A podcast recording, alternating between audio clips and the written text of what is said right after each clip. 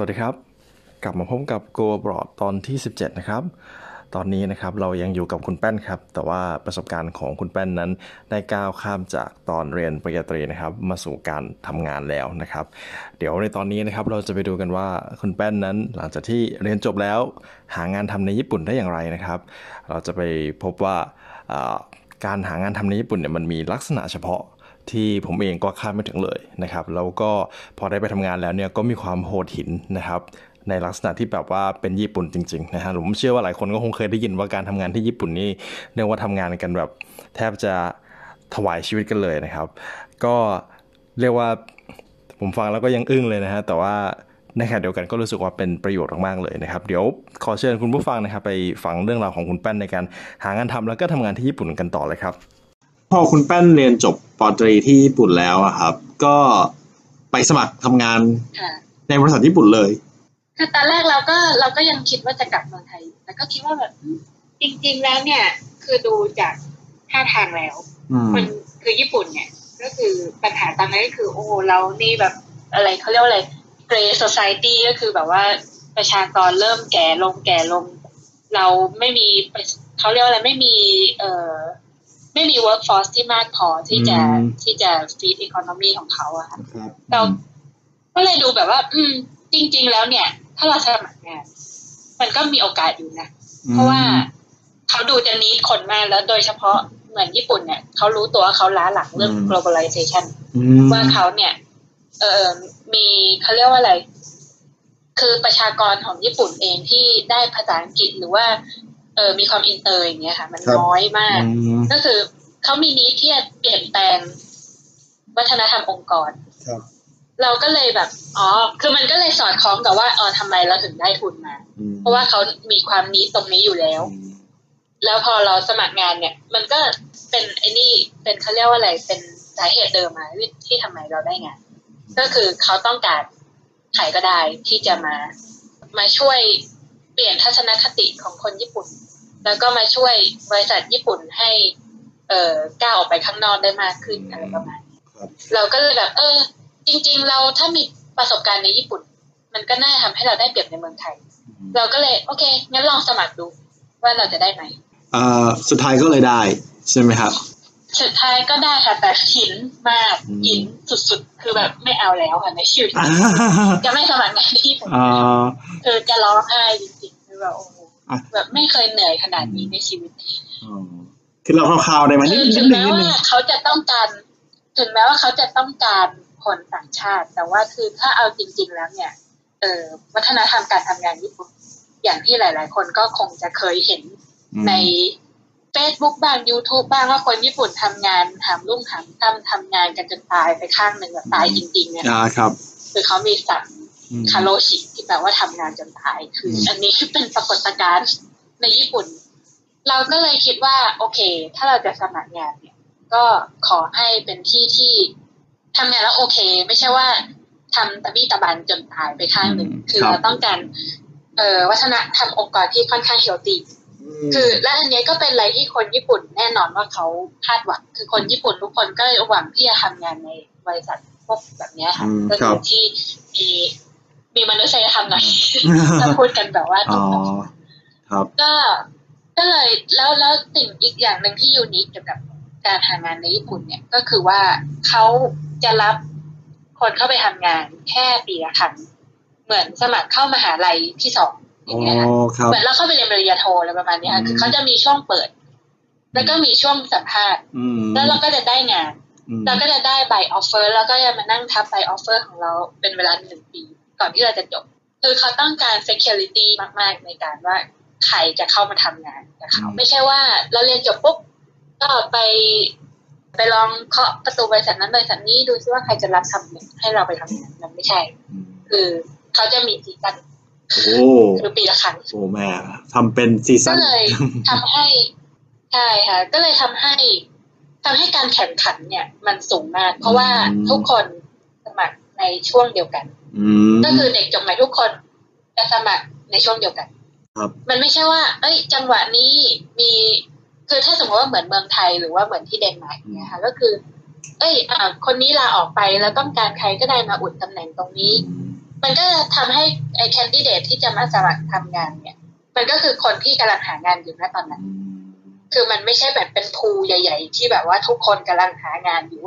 เราไม่ต้องไปแข่งแย่งกับคนมากมายคือมันเขาเรียกว่าอะไรมันมีการฟิลเตอร์มาแล้ว แต่ว่าญี่ปุ่นเนี่ยคือเป็นอย่างนี้ค่ะก็คือเด็กจบใหม่ทุกคนจะหางานพร้อมกัน แล้วทีนี้มันก็จะมีบริษัทเขาโอ้โห ranking อะไรสมุดหนังสืออะไรแบบข้อมูลเกี่ยวกับการสมัครทำงานคือเหมือนสมัครมหาลัยอีกที่หนึ่งเลยค่ะก็คือต้องมีไปสอบต้องวิธีการ tactic การสัมภาษณ์ บริษัทอะไรดี บริษัทไหน ranking ประมาณไหนอะไรเงี้ยคือมันจะเป็นคล้ายๆแบบ yellow pages แบบว่าแบบเปิดเอาเลยค่ะว่าบริษัทนี้ยังไงยังไงแบบโหมีข้อมูลวิเคราะห์ละเอียดแบบสุดๆคือ คือมันเป็นอีกโลกหนึ่งไปเลย ด้วยความที่เวลาเราจะสมัครงานเนี่ยเราก็ต้องเขียน motivational list แล้วก็ต้องก็ต้องไปสอบเขาเรียกว่า aptitude test ก็คือเหมือนกับว่าอ่า test เขาเรียกว่าอะไรความรู้ทั่วไป แล้วก็ test personality อะไรอย่างเงี้ยค่ะก็คือเราจะต้องไปไปสมัครแล้วก็ไปนั่งสอบคือเหมือนแบบเหมือนไปสอบ IELTS TOEFL อะไรอย่างเงี้ยค่ะหนักมากเลยนะฮะใช่เขาแบบอืมเป็น system แบบสุดๆอะค่ะอืมแล้วทีนี้เนี่ย ด้วยความที่ไอ้พวก motivational letter ทั้งหลายเราก็ต้องเขียนเป็นภาษาญี่ปุ่นอืมและสิ่งที่มันยากก็คือ เรามีที่อยู่แค่ห้าบรรทัดอะไรอย่างเงี้ยครับคือคนที่มันเก่งภาษาญี่ปุ่นมันก็จะเลือกคำที่แบบ concise แล้วก็แบบอ่าคำนี้นะ แบบเออสื่อความหมายได้กว้างอะไรเงี้ยคือเราเราเราโอเค เราเรียนเป็นภาษาญี่ปุ่นมาเราภาษาอังกฤษเออภาษาญี่ปุ่นได้พอสมควร แต่เราไม่ได้เก่งขนาดที่ว่าเราจะเขียนอะไรให้มันแบบ persuasive convincing อยู่ในห้าบรรทัดได้ค่ะคือเรายังยังไม่ถึงขั้นนั้นอืมสรุปแล้วเนี่ยเราก็เลยสมัครไปได้แค่สิบห้าบริษัท แต่ว่าคนญี่ปุ่นส่วนใหญ่สมัครเป็นร้อยโอ้หนักขนาดนั้นเลยโอ้ใช่คืออคือแบบว่า แล้วแล้วโหขั้นตอนนี้ก็แบบตื่นเต้นแบบยิ่งกว่ารายการเรียลิตี้โชว์คือหลังจากที่เราส่ง คะแนนสอบส่งเอ่อพวก motivational letter อะไรทั้งหลายแหล่ไปแล้วเนี่ยเขาก็จะเรียกสัมภาษณ์แล้วเขาก็จะตัดทีละครึ่งทีละครึ่งอะค่ะจนเหลือจนเหลือสุดท้ายเราก็ แต่ว่าแป้นเนี่ยก็คือก็คือเอมไฮมากเนี่ยคือแบบว่าเราก็คือเราก็รู้ว่าญี่ปุ่นเนี่ยเขากำลังมีคนคนต่างชาติ เราก็เลย aim high เลยเพราะว่าเรารู้ว่าเราค่อนข้างอยู่นี้แป้นก็บริษัทที่แป้นสมัครแต่บริษัทนี้ก็คือแบบ top แบบ top top ของญี่ปุ่นหมดเลยอะค่ะคือแบบว่าลองไปสู้กับพวกเด็กมหาลัยโตเกียวอะไรอย่างนี้เลยค่ะ ก็เลยทำให้มันแบบว่าตื่นเต้นมาก คือแบบ interview บริษัทเดียวห้ารอบอะค่ะคนสมัครเป็นหมื่นครับแล้วก็ตัดทิ้งทีละครึ่งทีละครึ่งอืมเราก็ต้องนั่งรอค่ะว่าแบบเขาจะส่งอีเมลมาเชิญเราไปไปรอบต่อไปไหม อะไรอย่างเงี้ยค่ะจนสุดท้ายแป้นก็ได้ที่หนึ่งก็คือบริษัทชื่อ Suntory อันนี้ก็เป็นบริษัทที่คนญี่ปุ่นอยากเข้าไปทำงานมากอืมครับเราก็ได้เข้าไปแล้วเราก็ไปเคี่ยวเข็นกับเขาต่อ โอเคเอ่อคุณแป้นก็ก็คือหลังจากนั้นคุณแป้นก็ได้ทำงานในบริษัทญี่ปุ่น คืออยากรู้ว่าเอ่อโลกในการทำงานของที่ญี่ปุ่นเนี่ย สังคมการทำงานของคนญี่ปุ่นเป็นยังไงครับ คืออันนี้มันก็ก็แล้วแต่วัฒนธรรมของแต่ละบริษัทนะคะคือเหมือนกับว่าแป้นเนี่ยก็มีเพื่อนที่ทำงานให้บริษัท เอ่อสัญชาติฝรั่งเศสอเมริกาอะไรอย่างงี้ก็คือประสบการณ์ก็จะแตกต่างกันไปอ๋อครับเล็กน้อยอืมแต่ว่าส่วนที่ใกล้เคียงกันก็คือญี่ปุ่นเนี่ยเขาจะมีระบบที่เขาเรียกว่าชูชินโคโยซึ่งหมายถึงเขาเรียกว่าอะไร lifetime employment นะคะถ้าเป็นภาษาอังกฤษแฟนไม่รู้ว่าภาษาไทยเรียกว่าอะไร lifetime ก็คือ employment เหรอคเหรับมือนจ้างกันไปชั่วชั่วชีวิตออกแนวซามูไรอ๋อสังกัดมูลนายสังกัดที่ไหนแล้วก็จะรับใช้ตลอดไป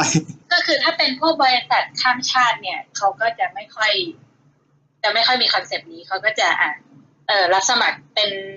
ตามความต้องการแบบอะตอนนี้ไม่มีคน position นี้เราก็รับสมัคร position แต่ว่าของญี่ปุ่นเนี่ย ถ้าเป็นบริษัทญี่ปุ่นจริง ๆ ซึ่งบริษัทแป้นเป็นบริษัทสัญชาติญี่ปุ่นแท้ร้อยเปอร์เซ็นอันนี้ก็คือพอเราเข้าไปเป็นเด็กใหม่แบบ fresh เข้าไปเลย คือเขาเนี่ยจริง ๆเขาจะไม่ชอบคนเรียนสูงๆด้วยซ้ำคือเขาจะชอบ คนที่เรียนปริญญาตรีอ๋อครับเพราะว่าว่าง่ายสอนง่ายถ้าพูดกันเขาอ่านะฮะอืมใช่คือเขาจะต้องการคนที่เข้ามาเป็นผ้าขาวแล้วก็สอนกันใหม่ตั้งแต่ต้นอืมอย่างนั้นนะคะอ๋อครับแล้วก็คืออะไรแบบนี้มันทำให้แล้วแล้วคือ คือเขาก็จะมีเทรนนิ่งสิบวันอืมกินนอนแบบว่านานมากกับกับเพื่อนๆที่เข้ามาทำงานรุ่นเดียวกัน คือ เหมือนยกกันมาทั้งรุ่นอย่างเงี้ยค่ะคือแบบเหมือนเหมือนมหาลัยจริง ๆอะก็โอ้เข้าไปเสร็จปุ๊บเราก็เข้าไปเทรนนิ่งแล้วก็ต้องเรียนรู้เกี่ยวกับวัฒนธรรมบริษัท เรียนรู้เกี่ยวกับเขาเรียกว่าอะไร เอ่อมอตโต้ของบริษัท value ของบริษัทอะไรเงี้ยค่ะอ๋อครับ แล้วทำกิจกรรมนู่นนี่มีอืมสอบด้วยมีเพสราะอว่าบบริด้วยษัทที่แป้นเข้าไปทำเนี่ยเขาเป็นบริษัททำเครื่องดื่มทุกชนิดทั้งแอลกอฮอล์และนอนแอลกอฮอล์ ต้องมีสอบว่าเครื่องดื่มนี่ทำมาจากอะไรเบียร์หมักยังไง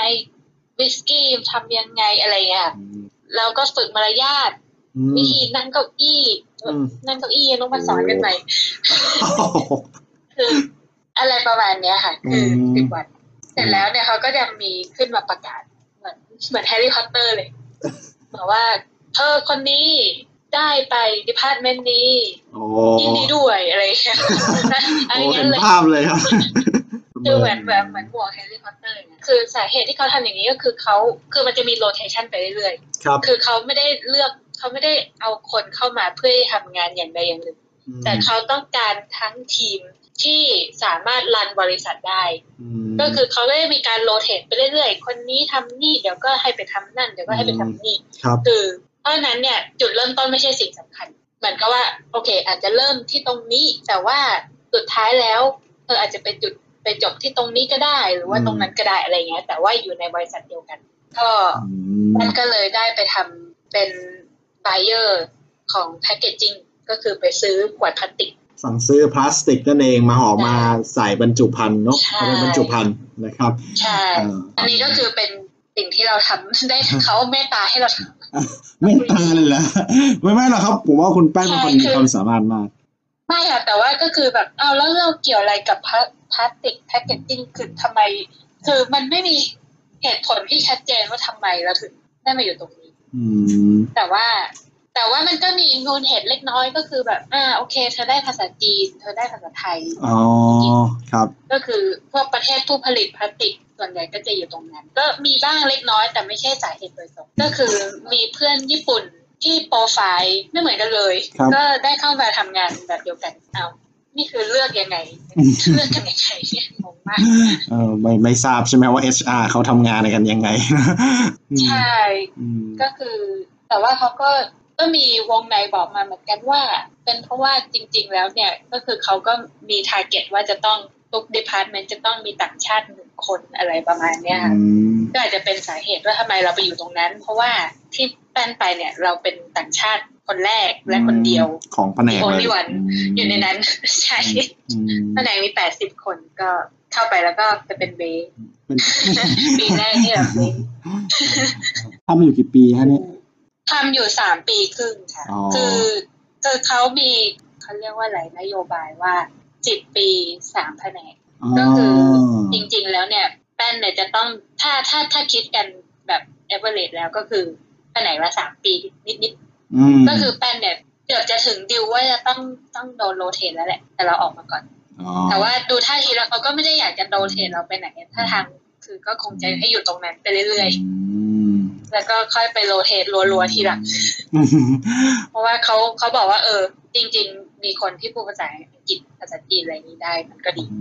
มเราก็เลยได้อยู่นานอะอันนั้นถามก็คือ เพื่อนคนอื่นเขาโดนโรเทตไปเรียบร้อยแล้วค่ะคือออตอนที่เรายังอยู่เนี่ยก็คือเพื่อนรุ่นเดียวกันก็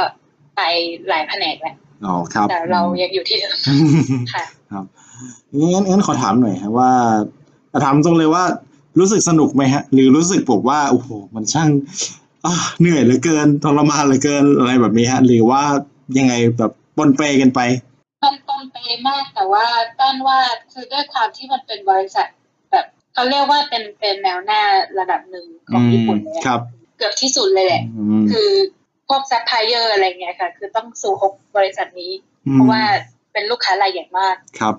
คือเราไปเป็น buyer นี่แบบอืมเก่งเลย เพราะว่าทุกคนมาซูฮกเราแล้วเราก็อืมแบบเออไม่ต้องมาซูฮกเราอืมเราเป็นแค่เด็กไม่รู้เรื่องอืมอย่าคือแบบทำตัวไม่ถูกอืมแต่ก็คืออย่างเงี้ยค่ะ คือคือวัฒนธรรมบริษัทเขาจะเหมือนในหนังญี่ปุ่นนะคือเขาเรียกว่าอะไรชนชั้นวรรณะไฮรักีอะไรนี่แบบเต็มโอ้โหมากๆเราเข้าไปแล้วแบบโอ้โหเกรงเกรงเลยนะฮะประมาณนั้นนะคะอืมแต่ว่าสิ่งที่ สิ่งที่ดีและไม่ดีของญี่ปุ่นถ้าจะพูดกันตรงๆก็คือแป้นว่าความเอ loyalty ของเขาเนี่ย มันทำให้คนมันทนมากอืมคือถ้าเป็นคนไทยหรือถ้าเรียกถ้าถ้าบอกว่าเป็นเดนมาร์กอะไรอย่างเงี้ยค่ะ คือเราก็จะประมาณว่า เออ ถ้าถ้ามันไม่ใช่ ก็เลิกสิจะทู่ซี้ทำทำไมอืมแต่ญี่ปุ่นมันไม่ใช่ค่ะญี่ปุ่นมันแบบว่า ไม่ได้ เราจะต้องมีความจงรักภักดีต่อองค์กรอืมเขาสั่งให้ทำอะไรก็ทำอะไรประมาณเนี้ยค่ะคือมันจะเป็นเซฟสปิริตประมาณนั้นอืมคือเราก็เหมือนกับว่าเราก็อยู่ในสังคมที่ทุกคนคิดแบบนั้นอืมทำให้เราก็ณจุดนั้นเราก็คิดแบบนั้นเหมือนกัน คือมันช่วยไม่ได้ค่ะ คือแบบว่ารอบข้างเรามันเป็นอย่างเงี้ย เราก็เหมือนกับแอบสอบอืมแล้วสิ่งที่แป้นว่ามันมันไม่ดีก็คือด้วยความที่ญี่ปุ่นพิธีรีตองเขาเยอะมาก มันทำให้กลายเป็นว่าเรามาทำอะไรก็ไม่รู้คือที่มาทำงานหรือว่ามาทำอะไรเนี่ย คือเหมือนกับว่า อย่างสมมติว่าญี่ปุ่นเนี่ยเขาจะมีงานเลี้ยงสังสรรค์ระหว่าง เออเพื่อนร่วมงานครับเยอะ แล้วในนั้นเนี่ยก็คือจะมีผู้ใหญ่กับผู้เด็กถูกไหมคะก็คือครับเด็กเนี่ยต้องคอยออเดอร์อาหาร ต้องดูว่าสิ่งที่ออเดอร์มาถูกลำดับไหมอืมออเดอร์ได้ครบ balance หรือเปล่าอืมแล้ว เหล้าอย่าให้ขาด ต้องคอยดูว่าอืมแต่ละคนเนี่ยแก้วเต็มอยู่ไหมอืมถ้าใครแก้วไม่เต็มคือแบบกินหมดแล้วเราต้องรีบยกมือสั่งพนักงานอย่าให้ขาดอย่าให้หลุดอะไรประมาณเนี้ยค่ะทำอย่างนี้อาทิตย์ละหลายครั้งแล้วก็อยู่ก็คือเลิกงานก็เลิกดึก ก็คือไม่ได้ดึกมากแต่ก็โอเคทุ่มหนึ่งโอ้หกโมงนี่คือถือว่าโอเคคือเลิกเลิกงานจริงๆห้าโมงคืออือมแล้วถ้า หกโมงได้กลับบ้านนี่ถือว่าโอ้โหอันนี้กลับมาเร็วมากแล้วถ้าอยู่ถึงทุ่มหนึ่งอันนี้คือปกติ แต่ว่ามันก็จะมีหลาย ๆ ครั้งที่แบบว่า อ่าหลังแบบเรามีนัดกินข้าวเลี้ยงสังสรรค์ที่นี่ เอ่อตอนทุ่มหนึ่งเราก็ต้องอ่าเตรียมตัวออกไปแล้วก็ถ้าสมมติว่าเป็นซัพพลายเออร์เลี้ยงข้าวเราก็ต้องมีอิ้วอะไรติดไม้ติดมือแบบว่าพวกขนมคุกกี้อะไรเงี้ยค่ะ คือ แล้วเราก็ต้องเป็น เราเป็นเบ๊เราก็เลยต้องไปซื้อ คือเยอะ เยอะมากเรื่องเรื่องอะไรแบบนี้ แล้วก็พอไปถึงได้กินเสร็จปุ๊บเราก็เนี่ยก็ต้องมานั่งดูว่าข้าวพอไหมเหล้าพอไหมแล้วกว่าจะเลิกจริง ๆ กินเสร็จอะไรก็สมมติสามทุ่มแล้วก็ต้องมีรอบสองรอบสามต่อไปจนถึงสักตีหนึ่งอะไรเงี้ยค่ะโอ้คือนี่เป็นเรื่องที่ปกติมา คือเราอยู่ปีแรกเราก็แบบเป็นเบสเราก็ พูดอะไรมากไม่ได้ก็แล้วเรื่องเรื่องงานเนี่ย มันก็ยากเพราะว่ามันเป็นอะไรที่หนึ่งเราไม่ได้เลือกแบบแพ็กเกจไบเออร์ทำยังไง Excel ใช้ไม่เป็นอืมคือคือแค่นี้ก็ยากพอแล้วแล้วยังจะมีเอจิปาถะชีวิตประจำวันต้องไปเป็นเบสคนนู้นคนนี้โอ้อีกเยอะมากคือ ปีแรกนี่โหทุกคนแบบว่าเหนื่อยเหนื่อยมาก แต่ทุกคนก็จะบอกว่า พวกเธอเป็นเด็กปีหนึ่ง งานรับผิดชอบความรับผิดชอบก็ยังน้อย ก็คือถ้าจะมีคนทำมันก็ต้องเป็นเด็กปีหนึ่งนั่นแหละอืมก็คือมันจะเป็น mentality ประมาณเนี้ยค่ะ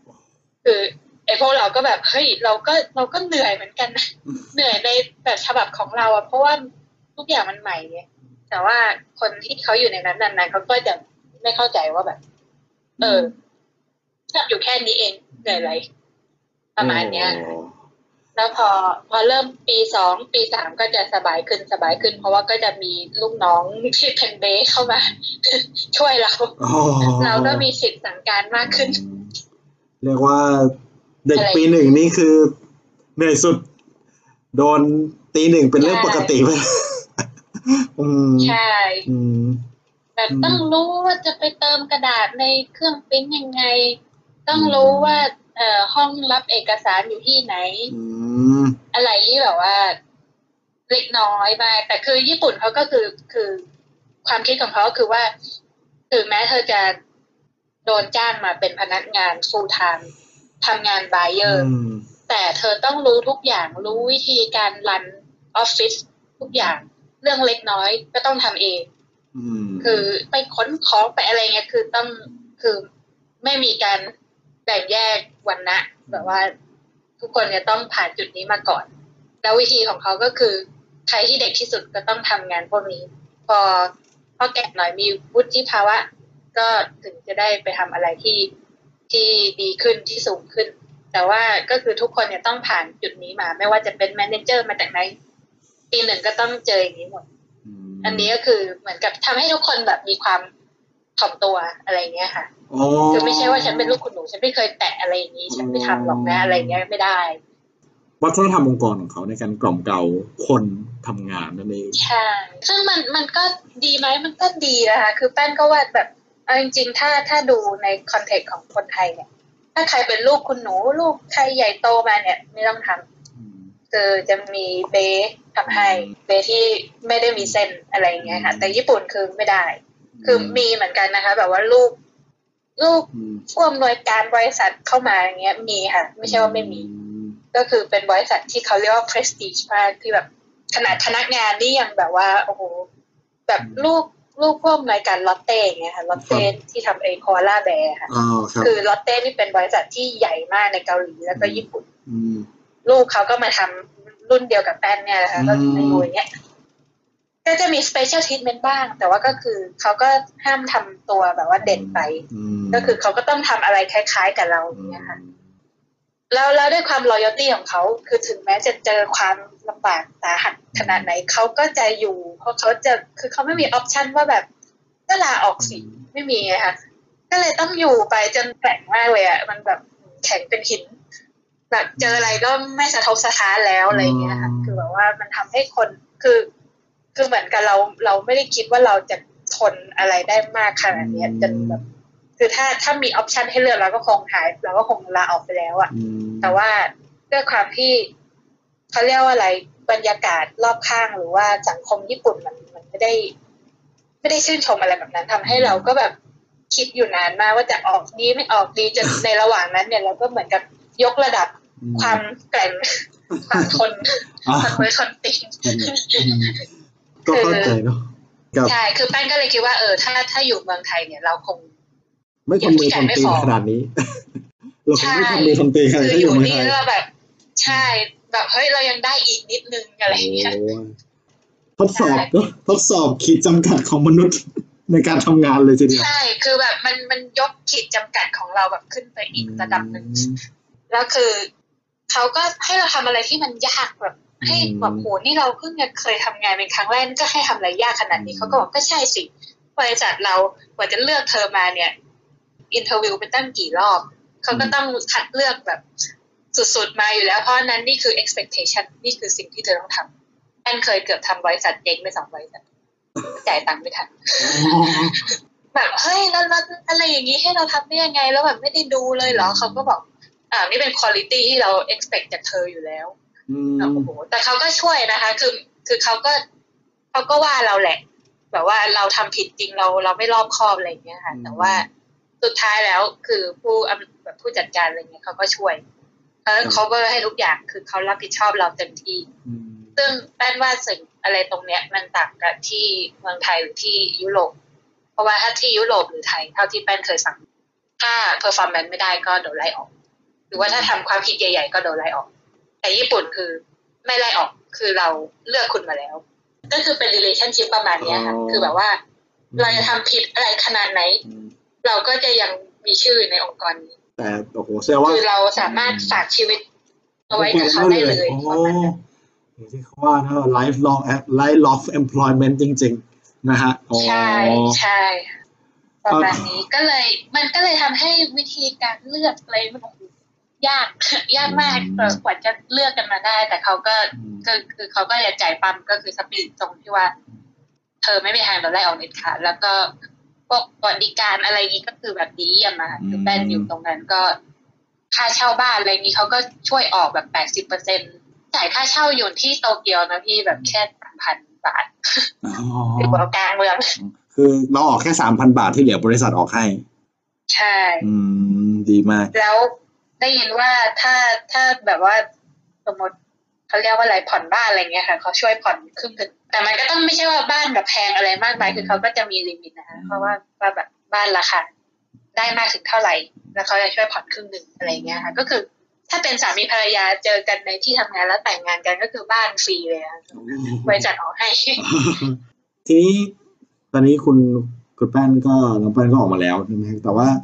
เอ่อค่ะก็ก็คือมีชีวิตก็คือเปลี่ยนไปอีกรูปแบบหนึ่งแต่แต่ก่อนที่เราจะชี้ไปที่ยุโรปเนาะเพราะว่าคุณแป้นตอนนี้อยู่ยุโรปอยากจะอ่าให้ให้คำแนะนำอะไรสักอย่างกับ อะไรก็ได้ที่คิดว่าน่าจะเป็นประโยชน์สำหรับคนที่อ่าอยากไปเรียนต่อที่ญี่ปุ่น และอยากจะทำงานกับบริษัทญี่ปุ่นเนาะว่าเราต้องทำยังไงดี ถึงเราจะสามารถไปอยู่ในจุดนั้นได้ คือในฐานะเป็นผู้ประสบเคยประสบมาด้วยตัวเอง คือเป็นผู้มีประสบการณ์ อยากจะฝากอะไรแบบว่าเผื่อว่าคนที่เดินตามมาหรือมีความฝันอยากจะไป เขาต้องเตรียมตัวยังไง แล้วต้องเจอกับอะไรบ้าง คือคือมันก็เป็นประสบการณ์ของแป้นคือแบบว่ามันมันก็แบบ subjective มากๆ คืออันนี้ก็อยากจะให้ให้ให้จำเอาไว้ก่อน แต่ว่าก็คือแป้นว่าญี่ปุ่นเนี่ย มันสอนความอดทน ความเป็น professional ความอืมเขาเรียกว่าอะไร ความรับผิดชอบอย่างมากอืม ก็คือบางทีมันก็จะเอ็กซ์ตรีมคือคนไทยหลาย ๆ คนที่ไปที่นั่นเนี่ยก็ทนไม่ได้กลับบ้านเยอะเหมือนกันอืมคแล้รัวบแป้งก็เป็นหนึ่งในนั้น ไม่ได้กลับบ้านแต่เราก็คือแบบบายบายแล้วญี่ปุ่นอืมเออครัไม่บไม่คิดว่ามันมันไม่ใช่สำหรับเราอืมแต่ว่าคือแป้นว่าถ้าคนที่จะไปญี่ปุ่นสิ่งที่ต้องเตรียมตัวเลยก็คือ เราก็ต้องมีความอดทนนะ คือแบบว่าถ้าอยากจะประสบความสำเร็จในญี่ปุ่นอย่างเงี้ย เราก็ต้องอัดแอปเข้าหาวัฒนธรรมเขา คือแป้นว่าวัฒนธรรมญี่ปุ่นเนี่ย ถ้าเทียบกับที่อื่นแล้วเนี่ย มันยังยังมันไม่ไม่เปิดกว้างเท่า คือมันจะไม่ได้รองรับ diversity ขนาดนั้น เพราะนั้นคนที่จะสำเร็จในญี่ปุ่นก็คือคนที่สามารถทำตัวเหมือนคนญี่ปุ่นได้ คือคนที่เข้าใจและสามารถ accommodate ความต้องการของคนญี่ปุ่นได้ แล้วก็ ภาษาญี่ปุ่นเป็นเรื่องสำคัญมาก คือ มีหลายคนที่อยู่ญี่ปุ่นอยู่มานานแล้วก็คือภาษาญี่ปุ่นก็คือถึงระดับหนึ่งอะแต่ว่าไม่ได้เขาเรียกว่าอะไรไม่ได้เอ่อพัฒนาจนถึงระดับที่มัน advanceคือเหมือนกับเขาถึงจุดหนึ่งแล้วเขาก็พอใจแล้ว แล้วเขาก็อยู่ ก็คือจะเป็นระดับแบบว่าคนต่างชาติ พูดได้ใช้ชีวิตได้ทำงานได้บ้างแต่ไม่เยอะ ก็คือถ้าอยู่ในระดับนี้เนี่ย เราก็จะไม่ได้รับความ เราจะไม่ได้รับทรีทเมนต์เดียวกับคนญี่ปุ่นอืจะไม่ได้รับโอกาสเหมือนคนญี่ปุ่นมคือเราจะเป็นเอาไซเดอร์ในสายตาเขาอืมแต่ว่าถ้าเราสามารถที่จะขัดเกลาภาษาญี่ปุ่นของเราให้แบบแบบเหมือนเนทีฟเลยอะเอาแบบมีให้เรียนแค่ไหนก็เรียนแค่นั้นนะเอาแบบสุดๆ คือตอนที่แป้นอยู่เนี่ย ตอนนี้ก็คือมันก็เริ่มสนิทขึ้นแล้วค่ะ เพราะว่าไม่ได้พูดมาสองปี แต่ว่าตอนที่อยู่ที่นู่นเนี่ย เราก็คือพยายามที่จะแบบ คำสำนวนอะไรเล็ก ๆ น้อยๆเนี่ยเราก็พยายามเรียนรู้อืมบางทีเขาก็บอกว่าเออเนี่ยคุยกับเธอมาตั้งนานเพิ่งรู้ว่าเป็นคนแบบเพิ่งรู้ว่าไม่ใช่คนญี่ปุ่นอืมแบบคุยกันมาแบบชั่วโมงหนึ่งเนี้ยเราเราอืมเราเริ่มแบบเฮ้ยศัพท์นี้อะไรแล้วนะอะไรแต่เขาก็แบบอ้าวนี่ไม่ใช่คนญี่ปุ่นเหรอ อะไรประมาณเนี้ยค่ะคือพอถ้าเราเข้าไปถึงตรงนั้นได้เนี่ย คือโอกาสเราจะเยอะมาก เพราะว่าหนึ่งเขาจะ accept ว่า เธอรู้เรื่องของคือเธอเหมือนเป็นคนญี่ปุ่นคนหนึ่งแล้วอะอืมครับคือเขาจะมีความไว้ใจ ทีเนี้ยด้วยความที่ประกอบกับความที่เราเป็นต่างชาติด้วยคือเหมือนเราเป็นแบบญี่ปุ่น เป็นคนญี่ปุ่นที่มี plus skill อะไรบางอย่างอืมซึ่งมันจะทำให้เราเนี่ยโดดเด่นอันนี้ก็คือเป็นเรื่องที่แป้นว่าค่อนข้างสำคัญในญี่ปุ่น อีกอย่างหนึ่งก็คือวัฒนธรรมญี่ปุ่นแป้นว่าค่อนข้างที่จะหนักหน่วงและคือเขาจะเขาจะไม่ไม่คอมโพมายอะค่ะ คือเขาเขาเรียกว่าอะไรเขาจะไม่อารมณ์อร่วยไม่ไม่มีอย่างเงี้ยค่ะ คือแบบนี่คือ expectation นี่คือรู้นี่คือกฎของเราครับ ก็คือการที่เรา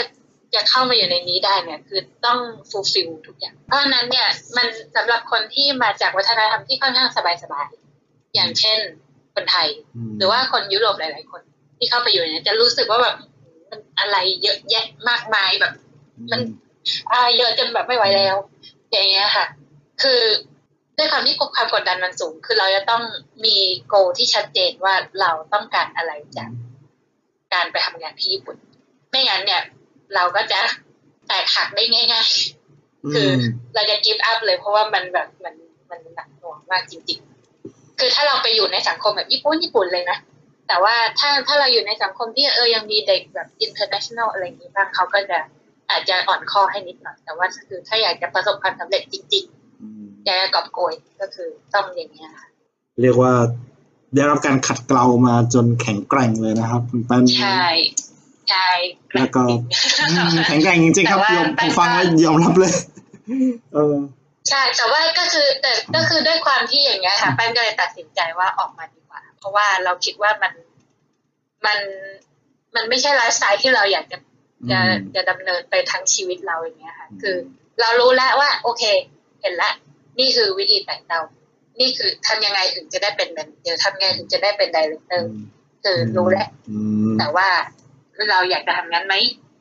ก็ไม่เชิงคือมันมันแบบ political มากๆเลยค่ะคือในนั้นน่ะแบบว่าเส้นสายต้องกินเก่งต้องกินเหล้าเก่ง อะไรเงี้ยค่ะ คือทุกอย่างก็เราก็เลยแบบว่าอืมเราใช่วัฒนธรรมมันแบบ อืม เราจะใช้ชีวิตของเรากับไปกับอะไรอย่างนี้ไหมเราคิดว่าไม่ดีกว่าสงสัยจะตายเร็วเรียกว่ายิ่งสูงยิ่งหนาวกันแล้วกันเนาะยิ่งสูงยิ่งเหนื่อยด้วยเบนยิ่งใช่ต้องเคี่ยวมากขึ้นนะครับ อืมใช่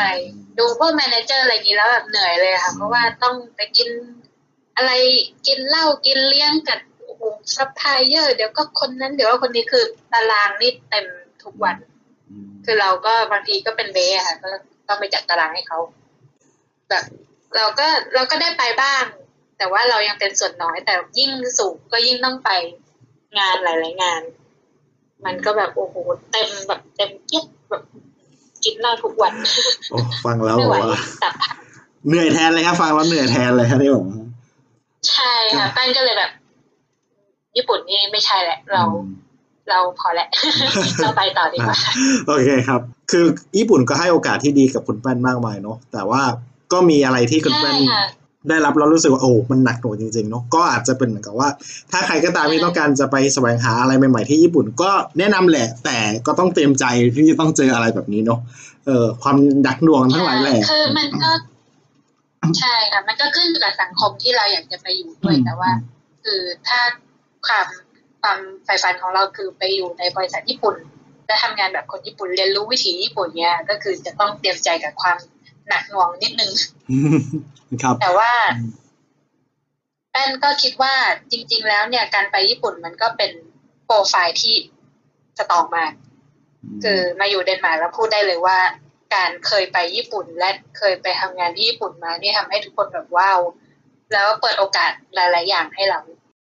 ครับแล้วนั่นก็คือเรื่องราวของคุณแป้นนะครับกับประสบการณ์หางานทำแล้วก็ทำงานในประเทศญี่ปุ่นนะครับก็เป็นประสบการณ์ที่สำหรับคนที่ไม่เคยนะครับทำงานหรือว่าไปอยู่ญี่ปุ่นอย่างผมนี่เเรียกว่าเป็นประสบการณ์ที่เปิดโลกผมมากเลยนะครับ ไม่ว่าจะเป็นการที่สมัครงานเหมือนกับการสอบเป็นทรานนะครับเป็นรอบๆในแต่ละปีไป แล้วก็การทำงานที่ทำงานชนิดที่ ดูแลนะครับ บริษัทดูแลเราแบบเหมือนเป็นลูกน้องคนสนิทที่จะติดตามเจ้าขุนบุญนายไปจนชั่วชีวิตจนกระทั่งเกษียณอายุเลยนะครับ ก็มีลักษณะของความเป็นสังคมญี่ปุ่นอย่างแท้จริงนะครับ ที่สืบทอดมาตั้งแต่ยุคซามูไรเลยนะครับ ก็เนี่ยครับประเทศญี่ปุ่นนะผมฟังแล้วผมรู้สึกว่าเป็นญี่ปุ่นญี่ปุ่นจริงๆนะครับแล้วว่าน่าสนใจมากๆนะครับ แต่ว่าสำหรับใครที่สนใจอยากจะไปทำงานที่ญี่ปุ่นนี่ก็คงต้องเตรียมตัวเตรียมใจกันสักนิดหนึ่งนะครับเพราะว่าหนักหน่วงจริงๆ อย่างที่คุณแป้นเล่ามา ผมคิดว่า คงจะมีหลายคนที่เห็นด้วยนะครับเพราะว่าถ้าเกิดเคยทำมานมาก่อนหรือกำลังทำอยู่ในปัจจุบันนี้ก็คงจะพยักพยักหน้านะฮะงึกๆเลยว่าเห็นด้วยอย่างยิ่งนะฮะแต่สำหรับใครที่สนใจนะครับมีโอกาสเสมอครับเพราะว่าเขาก็ต้องการคนนะฮะเพียงแต่ว่าช่วงนี้ก็อาจจะต้องรอสักนิดนึงนะครับรอให้สถานการณ์ไวรัสระบาดเนี่ยจบลงไปก่อนนะแล้วเดี๋ยวเราค่อยเริ่มต้นหางานใหม่นะครับก็ เรื่องราวของคุณแป้นเนี่ยยังไม่จบนะครับเพราะว่าต่อไปจะเป็นตอนที่คุณแป้นเนี่ยเดินทางไปที่เดนมาร์กนะครับไปเรียนปริญญาโทนะครับว่าประสบการณ์ที่เดนมาร์กเป็นยังไง แล้วการขอทุนเป็นยังไงนะครับเดี๋ยวเรามาติดตามเรื่องราวของคุณแป้นเป็นตอนสุดท้ายนะครับตอนที่สี่นะครับเรื่องราวของคุณแป้นนี่ค่อนข้างจะยาวนิดหนึ่งอันนี้ต้องขออภัยที่อาจจะยาวไปสักนิดนึงแต่ว่าดีมากนะครับคุณแป้นนี่คือมีประสบการณ์ตั้งแต่มัธยมจนถึงปโทเลยนะครับเป็นเป็นประสบการณ์ของคนที่มีความสามารถมากๆนะครับ ขอบคุณผู้ฟังทุกคนนะครับที่รับฟังนะครับโกบรอดนะครับตอนที่ 17 นะครับ แล้วเดี๋ยวพบกันใหม่ในตอนหน้าตอนที่ 18 นะครับ กับเรื่องราวของคุณแป้นในเดนมาร์กนะครับสำหรับตอนนี้ก็จบเป็นเท่านี้ครับผมแล้วสวัสดีครับ